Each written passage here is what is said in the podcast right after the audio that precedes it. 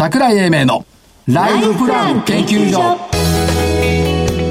この番組は証券コード3965株式会社キャピタルアセットプランニング一般社団法人日本 IFA 協会の提供東京証券取引所の講演でお送りします。こんにちは桜井英明です。そして正木明夫です。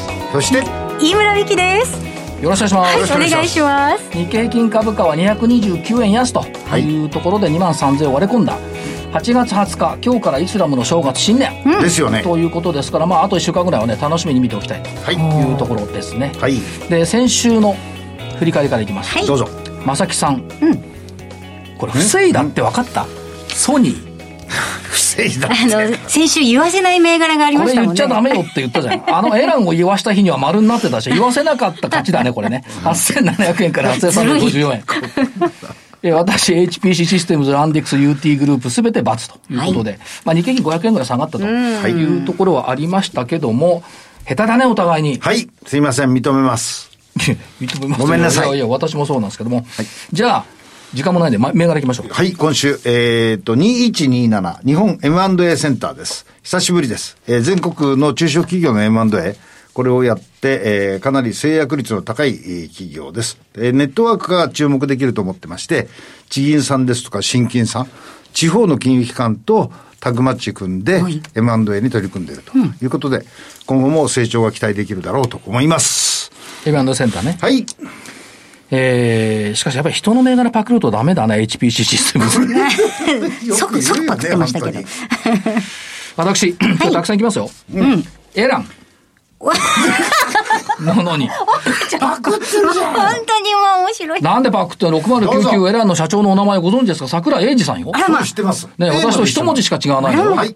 で、えっ、ー、と、入院セット、CS セット。これやっぱりいいし、うん、えっ、と、このところで15、6%この1週間で上がってきてますけども、やっぱりね、お姑さんはお嫁さんに、下着とかパジャマ持ってこいって言いにくいらしい。言いにくい。そのための CS セット。うん、ということで、まあ、今度来てもらいますけど、エラン。はい。バイセルテクノロジーズ。はい。7685。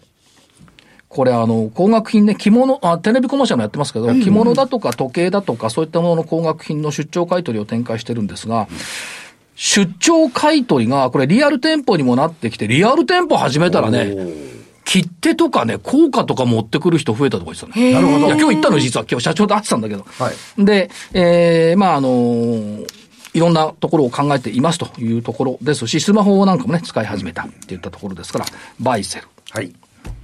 それから、えっ、とね、季節もうん、山彦。6250。アメリカの住宅いいんだよ。ね。で、住宅がいいっていうことは芝刈り機もいいんだよ。お家庭用の、ね、チェーンソーもいいんだよ。はい、ということで、山彦ね。はい。それから、JES 久々に6544、ジャパンエレベーターシステム、あ、サービス。はい今日、そうそうそう、そのね、えっ、ー、と、バイセルの会社に行って、四谷まで暑いとこ行ってきたのよ。はい、エレベーター乗ったら JES のマークが出てきて、今までマークしかなかったんだけど、今、電、電子文字で出るんだよね、エレベーターの中で。まあ、もともとその独立系としてはね、あの、拡大してきてるところなんで、えっ、ー、と、第三、第四半期の業績って前年同期48%増だから、すごいね。いいだろうな、と思ってます。から、4479幕開け。お久々に。初めて、え？初めてよ。初めてでしょ？はい。はい。えー、クラウドファンディングのプラットフォームということで、はい、これまあ伸びてきてるというところと、まあ、IP をしてから時間経ったんでね、うん、時間経たないとあんまりね、そういうことですね。いけないということもありますけども、それにも増して、イスラムの新年ですからね。ヒジュラ歴ヒジュラ歴の新年ですから、はい、新たな幕開けだ。金が新年。金が新年。すごい。になってくるでしょ？それから、えっ、ー、とね、9024。セーブ。お、ずいぶんまた。うん。これさ、ホールディングスですか？うん、豊島園って埼玉かと思ったら練馬区なんだよね。そうなんですよ。ね。はい。で、まあ、埼玉はムーミンがいたけど、ハリポタが来るっちゅうからさ。そうです。今度ね。3年ぐらい先ですけど。はい。優待期待できんじゃないって。うん。豊島園ね。3年ぐらい先よ。うん。ですけども、そんなところも考えていると。もう一個いこうかな。え、もう一個いく？うん。数で勝負。J タワー。はい。4485。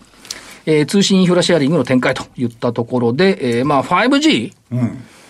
遅れてるよね。5G の。多分ね、国はこれ 5G は捨ててんじゃないかと思うんだよね。え？ビヨンド 5G って言ってんだからもう 6G いっちゃってると思うんだけど、一応 5G なんで、えー、J タワーを入れておこうかと。何個 ?1、2、3、4、5、6? 6、7。数でしょう。来ましたね。なんで？はい。ということで、えー、この後はゲストのご登場です。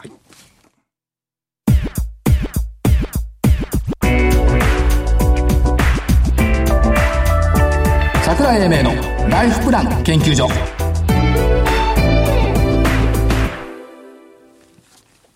それでは本日のゲストをご紹介いたしましょう。証券コード波越。うん。どこで聞かなかった？波越。波越。記憶にあります。記憶はでしょ？東証マザーズ上場、株式会社グッドバッチ、はい。代表取締役社長、えー土屋、あー直さん、久志さん、直文です。直文さん。失礼いたしました。土屋直文社長。ということで今日、わざわざおいでいただきました。ありがとうございます。よろしくお願いします。よろしくお願いします。なぜおいで、いい子ですねなぜおいでいただいたかっていうと、正木さんの説明があまりにもいい加減だった。あの、多分オープニングのあのやりとり覚えていらっしゃる方もたくさんいらっしゃるんじゃないですか。視認性がいいとか言ってたでしょ？はい。そうだよ。視認性とかそういう悲壮的な業務じゃないということがよく分かった。ということです。まず社長、デザインの力、デザインっていうことなんですが、これ、いろんな意味があるんですが、はいこれはどう理解したらよろしいでしょうか？はい。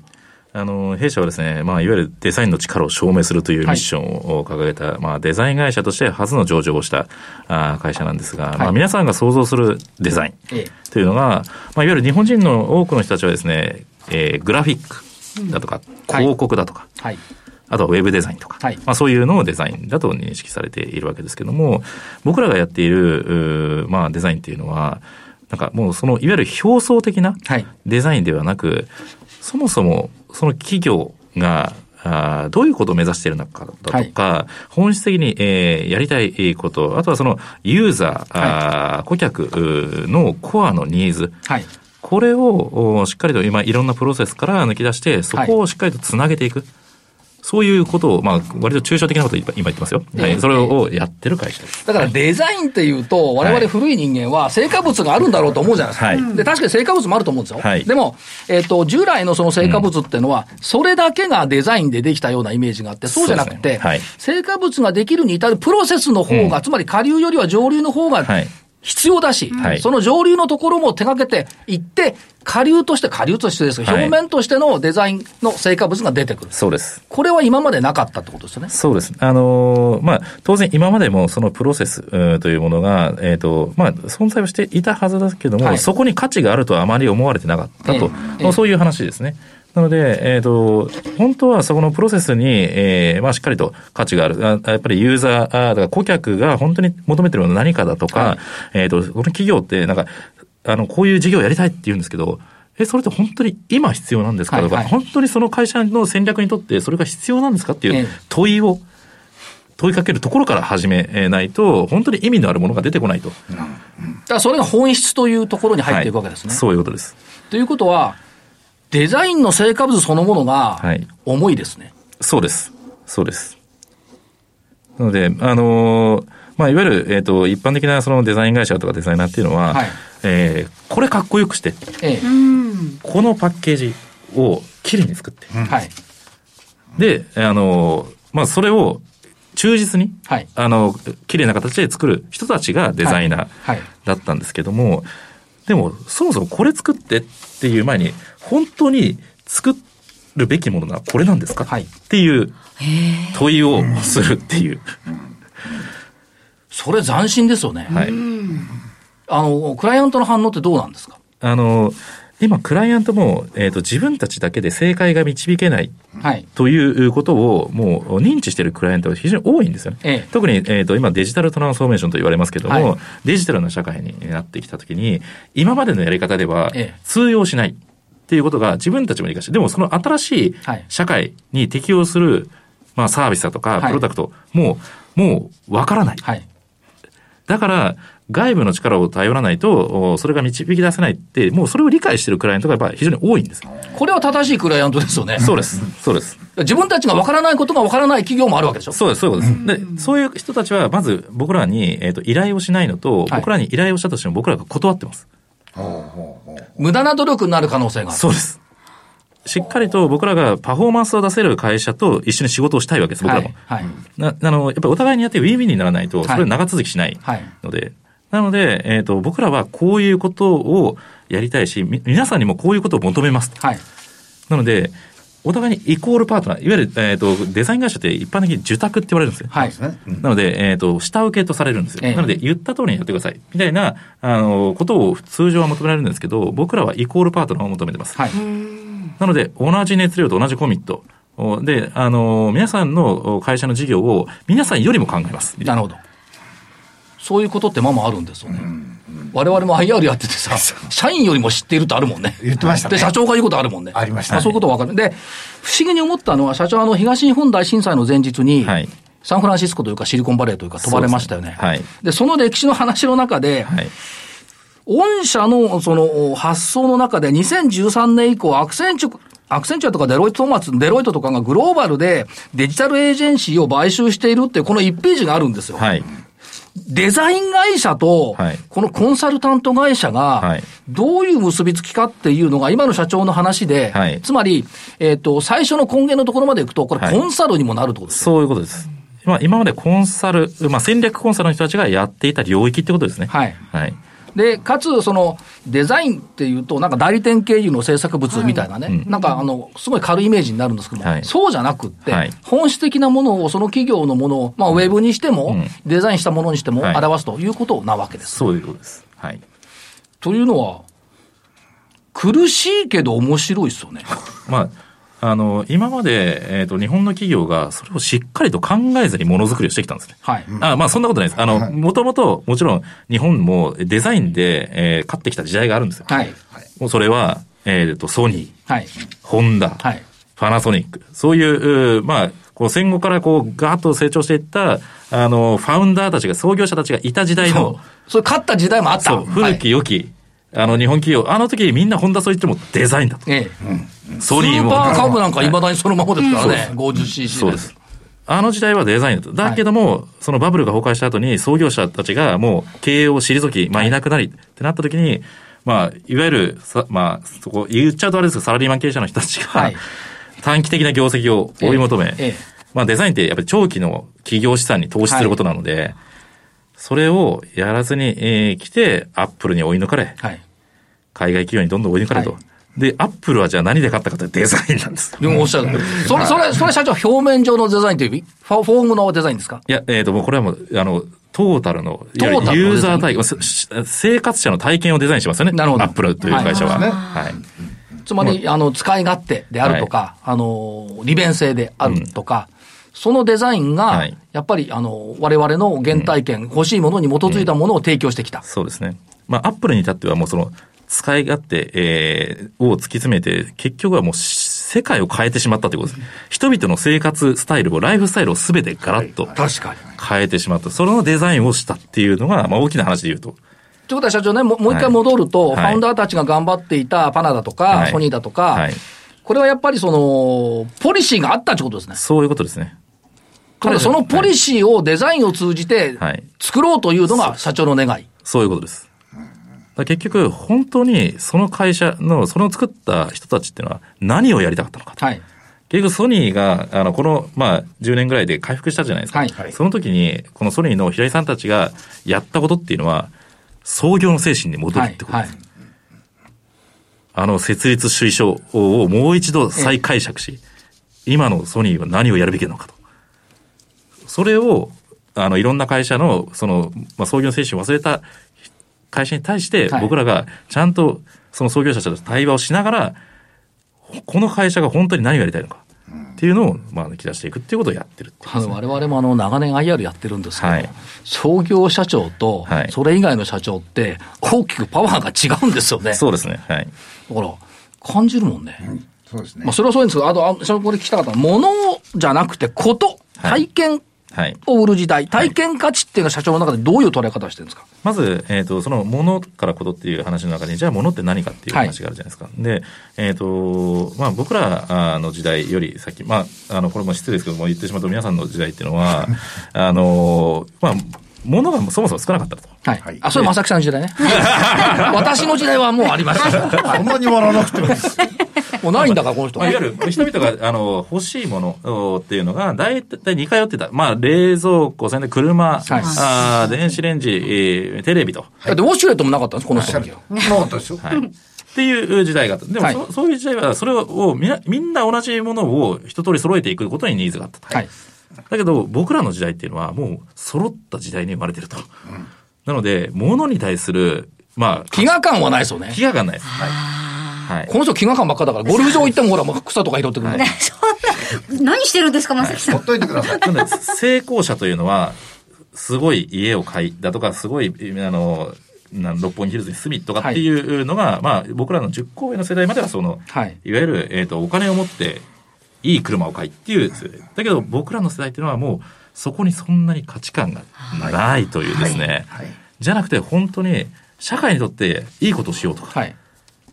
もっと、あの、この、日本のために、社会のために、あの、こう、良くしようっていう、そういうところに、やっぱりこう、思いがあるんですよね。なるほど。はい。それは正木さんとは大きな違いで。だから間違って解釈する。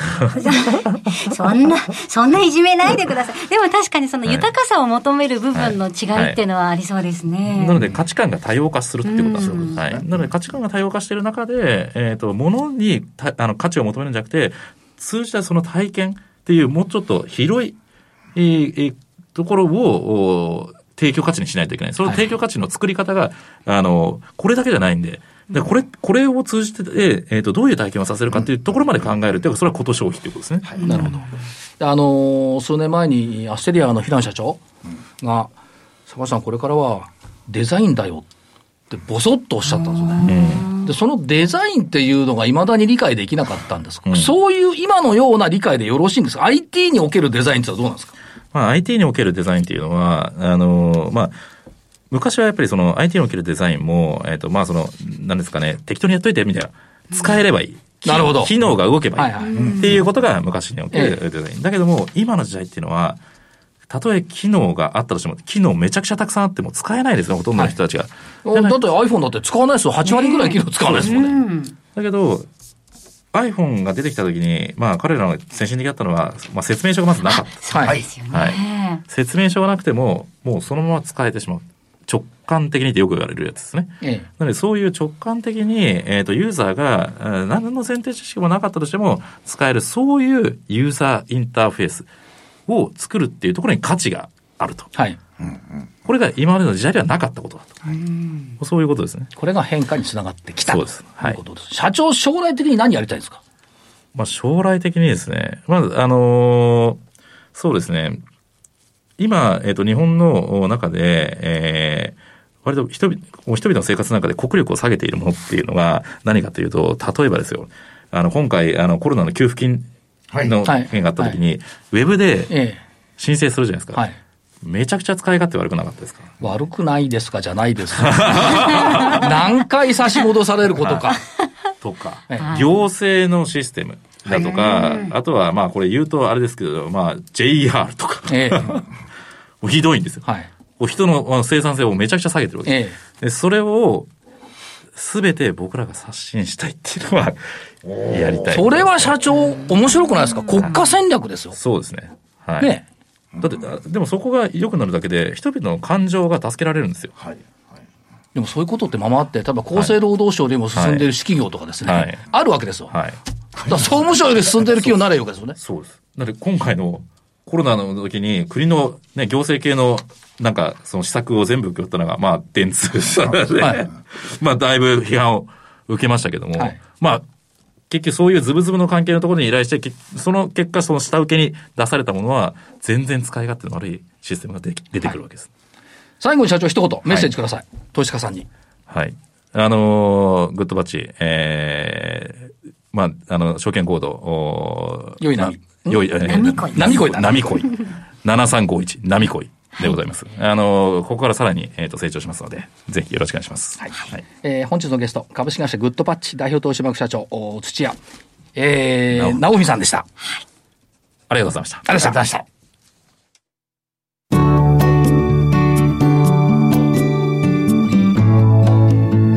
今週のライフスイート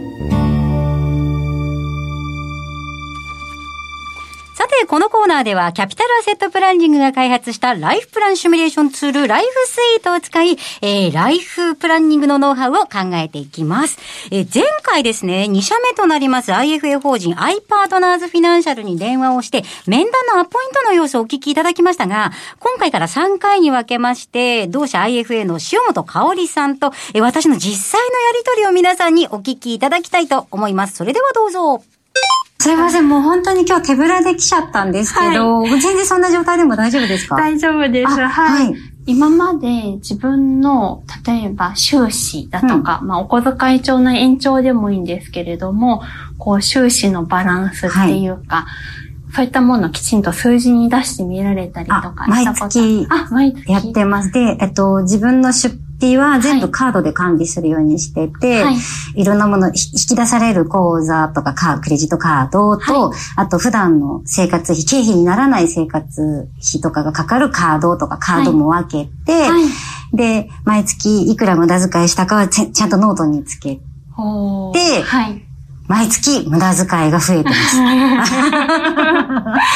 ちなみに今は何かしら貯金っていうか、あの、他の口座に分けてるとか、証券会社とかの利用とかはありますか、えっと、貯金は貯金口座があって、はい、で、あとは SBI 証券に、今入ってるので、多分貯金の3分の1ぐらいを入れてます。はい。はい、月々固定給ではないから、貯金できる額も変わったりだとかっていうイメージですよね。えっと、一応だからその、大きくお給料が入った時に、うん、えっと、生活費以外を、うん、その、そっちに移すっていうスタイルにしてるので、うん。はい、結局、例えばなんかあの、請求書とかのズレとかで、はい、えっと、もう3万円しか入んない月とかもあるんですよ。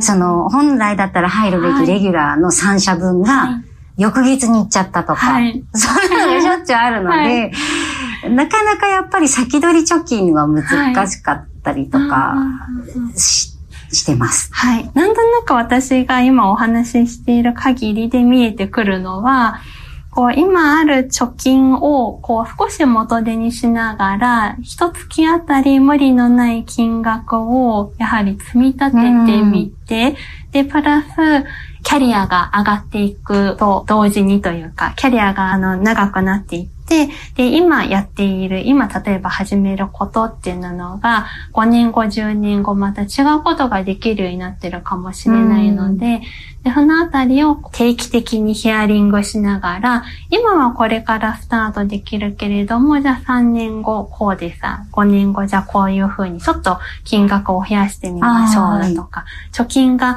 あの、今の額よりもだいぶ溜まりました。じゃあその額をこういうふうに振り分けてみましょうだとか、そんな感じで定期的にプランニングを見直すというか、そういったことがとっても大事になってくるタイプの方かなっていうふうに思いますね。ありがたいですね。状況が結構一変することの多い仕事なので、はいはいはい、適宜そうやって教えてもらえるとすごい助かりますね。はい。あの、特に30代の頃だとかって、急に何か、あの、入りようになるんじゃないかとかっていう思いもありながら、でも貯金もしたいし、でも毎月これって決めてやったらば、こう、そのお金が出せなくなる、もう解約もできないなんていうような時に、こう、もしも何かね、あった時に、まあ、例えばご結婚します。はい、で、ちょっとおか、大きなお金が必要ですっていう時に、解約もできないとかっていうのはすごく、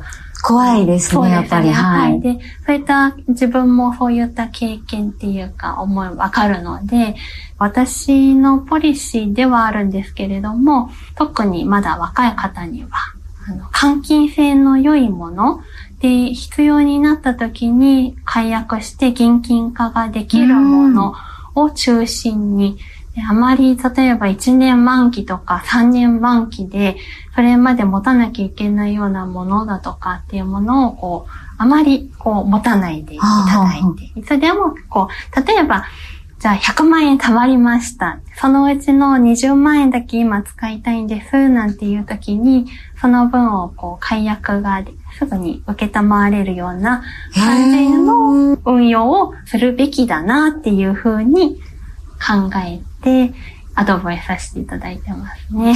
もうそもそもそういうのがあるっていうのを知りませんでした。はい。すごくリアルなお話をさせていただきました。ぜひ皆さんのご参考になっていれば嬉しいです。えー来週も続きから始まりますので、どうぞお楽しみに。以上、今週のライフスイートでした。それでは、ここでお知らせです。株式会社キャピタルアセットプランニングは、金融機関に最先端のシステムを提供しております。証券コードは3965、39老後。フィンテックにより日本人の豊かな老後と円滑な相続、事業承継を創造することをミッションとしております。国内42社の生命保険会社のうち、2社に1社が当社のシステムを利用し、政府の設計から申し込み、契約締結に至る政府販売プロセスをペーパーレスにより実現しております。また、障害資金繰りをスマホで予想するライフプランアプリ、資産家向け相続財産承継システムを開発提供しております。証券コード3965-39老後。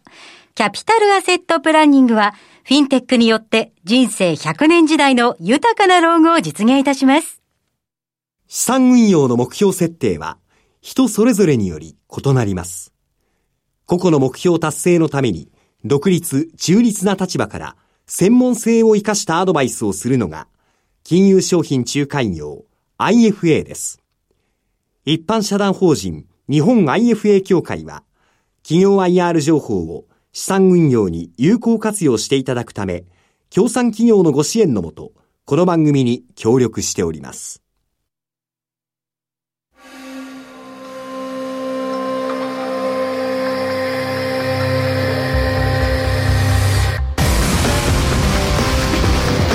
桜井英明のライフプラン研究所この番組は、証券コード3965株式会社キャピタルアセットプランニング一般社団法人日本 IFA 協会の提供、東京証券取引所の講演でお送りしました。なお、この番組は、投資、その他の行動を勧誘するものではありません。投資にかかる最終決定は、ご自身の判断で行っていただきますようお願いいたします。波来たね。行きましたね。いやー、グッドパッチの土屋社長の話、すごい、あの、いや、勉強になった。頭が晴れてデザインっていうのがよく理解できうん、ました。面白かったですね。ということと、はい。きっとね、幕末とかね、明治の初っ端ってこういう社長みたいな人ばっかりがね、日本中にいたんだと思ういや、。ばっかりじゃないんですよ。まあ、浅草さんみたいなだらんとした人もいたと思いますけども、そういう人もいないと困るんです。うん、バランスバランス。おしかしあれですよね、75日線が200日線を昨日上抜けてゴールデンクロスしてきたし、最低残が、えっ、と、売り残が減ったんですよ。1000億円も。はいで、改ざんが1271億円も増えて、ようやく最低取引をやる気になってきたかなと。という気はしますね。うん、で、新予算も来週下手する、下手するとあの、1兆 VS2 兆ぐらいに、ねなってくるんで、19良くなってきてるんじゃないかなというふうに思っております。ひじらる気も来ましたし。そうで、お知らせ。超株式入門サマースクール第1回から第6回。アップしました。無料で20分ずつ入門初心者編をやっておりますんで、えー株式センター上がるんじゃ、ないしは a m e .tv からあのご覧いただければ、夏の涼しさを、あ、夏の暑さをしのぐには、なるほどちょうどいいんではないかなという感じがしてはおります。まだ来月は、来週は8月か。そうです。まだ暑いね。はい。ということで、えー本日時間もちゃんとありますんでこの辺りでゆっくりと失礼させていただきます、えーライフプラン研究所所長の桜井英明えそしてはい正式フルネームで言っていい、はい。日本 AFA 協会の正木明夫。そして、アシスタントの飯村美希でした。まだ言い足りないことはない？あ特に大丈夫です。大丈夫？はい証券コード7351でした。それでは来週この時間まで。ごきげんよう。